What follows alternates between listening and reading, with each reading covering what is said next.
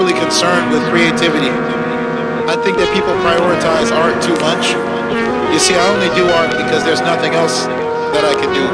I do it for lack of anything better to do. I don't do it because I think it's better than anything else. If I could have made it at, at being, you know, working for FedEx or being a security guard, I would have done that.